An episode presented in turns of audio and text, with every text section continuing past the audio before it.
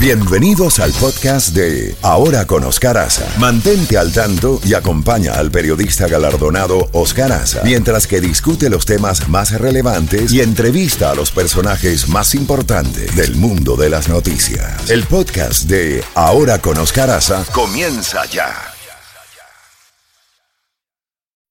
Isn't the point of traveling to get away from it all? To feel the best you've ever felt?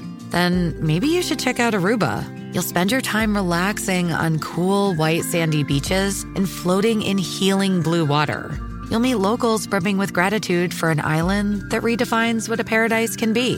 When your trip comes to an end, you won't need another vacation because you just had the vacation. That's the Aruba effect. Plan your trip at aruba.com. Does Monday at the office feel like a storm? Not with Microsoft Copilot. That feeling when Copilot gets everyone up to speed instantly? It's sunny again. When Copilot simplifies complex data so your teams can act, that sun's shining on a beach. And when Copilot uncovers hidden insights, you're on that beach with your people and you find buried treasure. That's Microsoft Copilot. Learn more at Microsoft.com slash AI for all. Credibilidad de Oscar. Oscar. En la Z mañana. Por Z92. A continuación, en Ahora con Oscar Aza. El análisis profundo de la realidad internacional. Con el doctor Ricardo Israel. 8 de la mañana, doctor Ricardo Israel, dos temas eh, en el día de hoy. El anuncio, el, anuncio que va a hacer Vladimir Putin, que ya eh, casi lo debe estar haciendo con la diferencia de hora, de la anexión de esos territorios de Ucrania, las consecuencias que esto podría tener, si va a haber más sanciones para Putin por parte de, de Occidente, y también las elecciones el próximo domingo en 48 horas en Brasil, elecciones esta la primera vuelta en 48 horas, donde en, en, los, en el último debate, el más reciente debate entre Lula y el presidente Bolsonaro, se han dicho cosas muy duras, ataques personales muy duros, y la violencia eh, en las calles de Brasil eh, se ha hecho, se ha dejado sentir eh, con la polarización política. Por cualquiera de los dos temas que quiera empezar, bienvenido como siempre, doctor Israel. Muchas gracias. Partamos por Brasil. Junto con México, indudablemente el país más importante de nuestra región. Y tal como usted dice, en el último debate organizado por O Globo Televisión, se dijeron absolutamente de todo. Es bueno que se digan las cosas directamente, pero a veces esto llega a perjudicar a la democracia. Se, se acusaron mutuamente de ser mentirosos, se acusaron mutuamente de ser ladrones, se sacaron a los hijos como canales para la corrupción que tendrían cada uno y incluso un ex religioso que también va de candidato apoyó a Bolsonaro llamando a Lula el más corrupto en la historia de Brasil.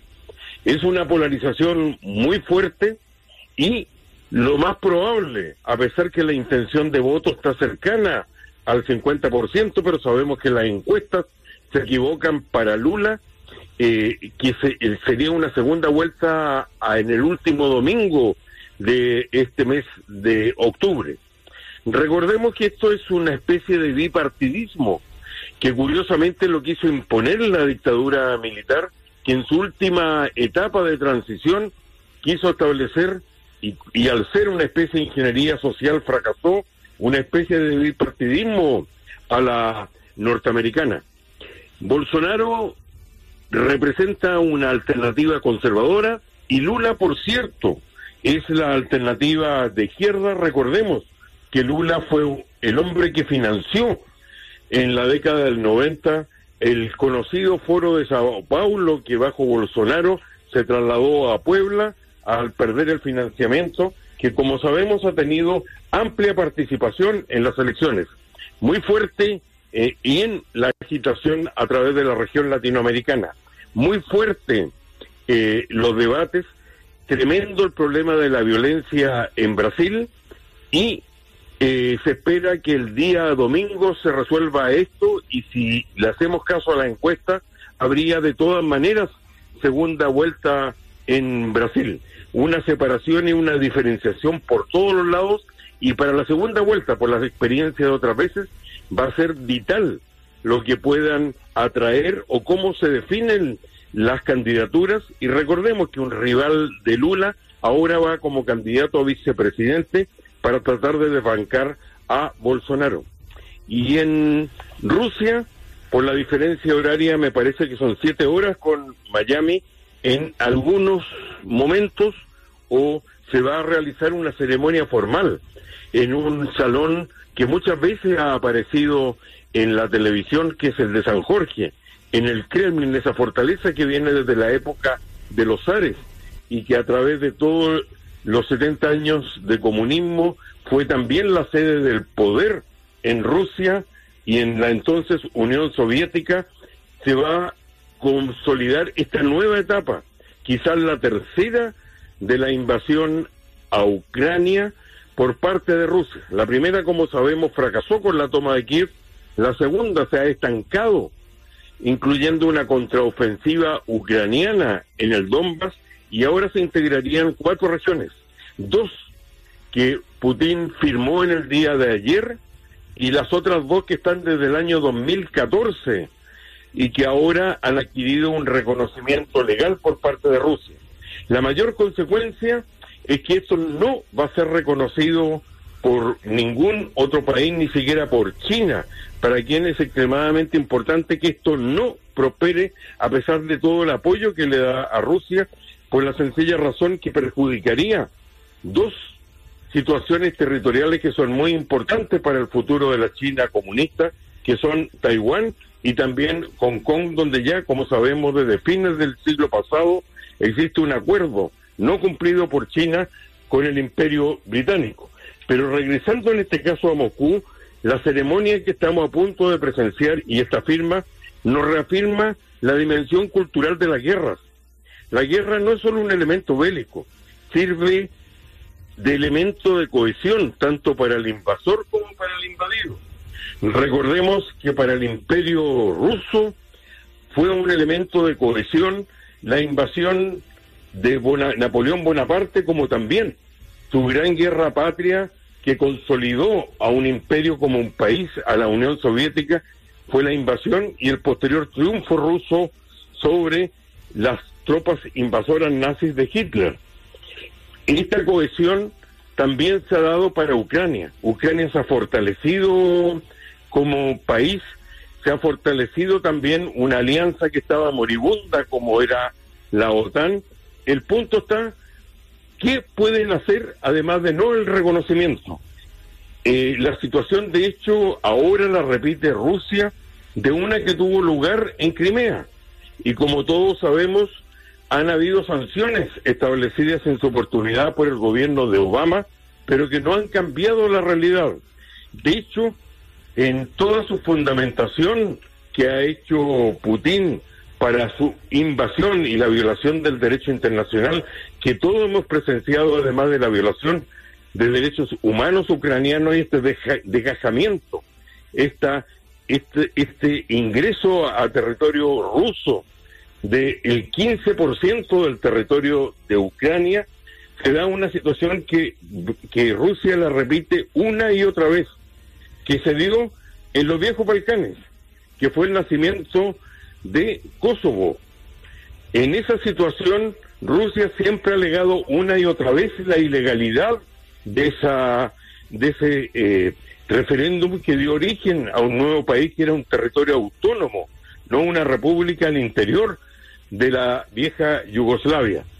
Ahora, esa situación Rusia siempre la ha utilizado como pretexto, en primer lugar para Crimea, y ahora la vuelve a utilizar como pretexto aunque realmente la participación de muchos otros países la hizo algo desde el punto de vista del derecho internacional totalmente diferente. Pero recordemos que en esta anexión hay un elemento de narrativa para su propia gente, para el mundo ruso, no solo lo que hoy día es Rusia, sino los territorios donde la vieja Unión Soviética dejó millones de rusoparlantes repartidos a través de esos territorios donde Rusia repite una y otra vez que habla no solo por el territorio actual, sino por todo lugar donde existan rusos. Aquí hay un elemento cultural de solidificación de, la narrativa de Putin, pero también para Ucrania. Hay un elemento donde probablemente el éxito o el fracaso de esta anexión va a depender en los hechos de cómo, desgraciadamente, cómo evolucione el tema de la energía.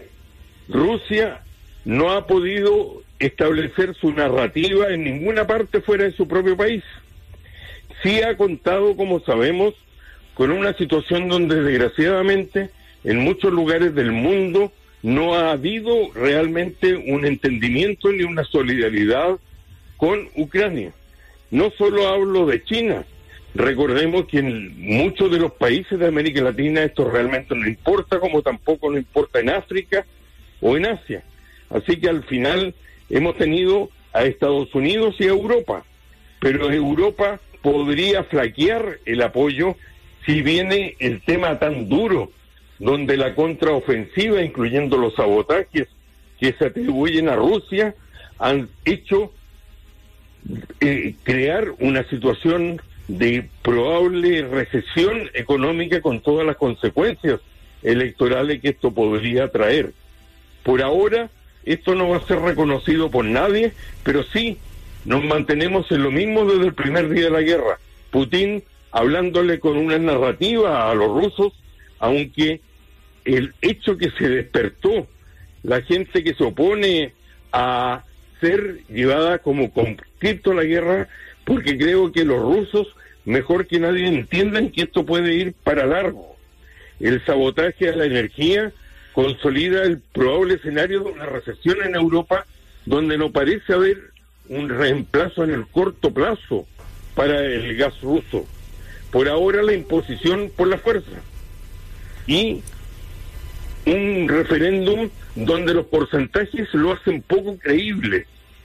No solo era contrario estos referéndum al derecho internacional por estar en situación de guerra, no solo por haber llevado las urnas transparentes a la casa de los votantes, sino por el hecho real que hay centenares de miles o quizás millones de personas desplazados o expulsados de sus territorios que son ucranianos y que no tuvieron oportunidad de participar en estos referéndums. Así es, vamos, vamos a ver también lo que va a decir la locución a todo el país y al mundo, eh, cuáles son las otras cosas, además de esta formalización de esa anexión, eh, cuáles son los anuncios que va a hacer en otros yo temas. Yo mucho, Oscar, que Putin ha aumentado la apuesta y que vuelve a un tema favorito desde los orígenes y anterior a la guerra. Lo que él quiere es una negociación con Occidente, fundamentalmente con Estados Unidos, que no se le van a dar, que le garantice las conquistas territoriales conseguidas en nombre y que él dice esperarla desde el fin de la Unión Soviética. Ese yo creo que es el tiro de él, pero después de este rompimiento de toda norma de derecho internacional, no veo a ningún político occidental satisfaciendo a Putin en este punto. Así es. Que tenga un magnífico